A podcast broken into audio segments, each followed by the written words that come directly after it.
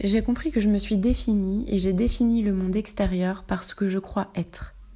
Je le crois parce que je l'ai entendu, je l'ai vu et je l'ai expérimenté. Ces certitudes sont souvent en décalage avec ce que je désire profondément, et l'exemple le plus parlant serait sur le plan de la réussite professionnelle. On m'a dit de bien gagner ma vie, de travailler dur pour devenir propriétaire de biens matériels.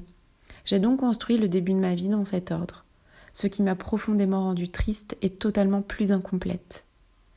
Je déconstruis ces croyances malgré une énorme pression et culpabilité pour vivre comme je l'entends. Et vous Suivez-vous un schéma prédéfini ou vivez-vous comme vous le souhaitez vraiment profondément?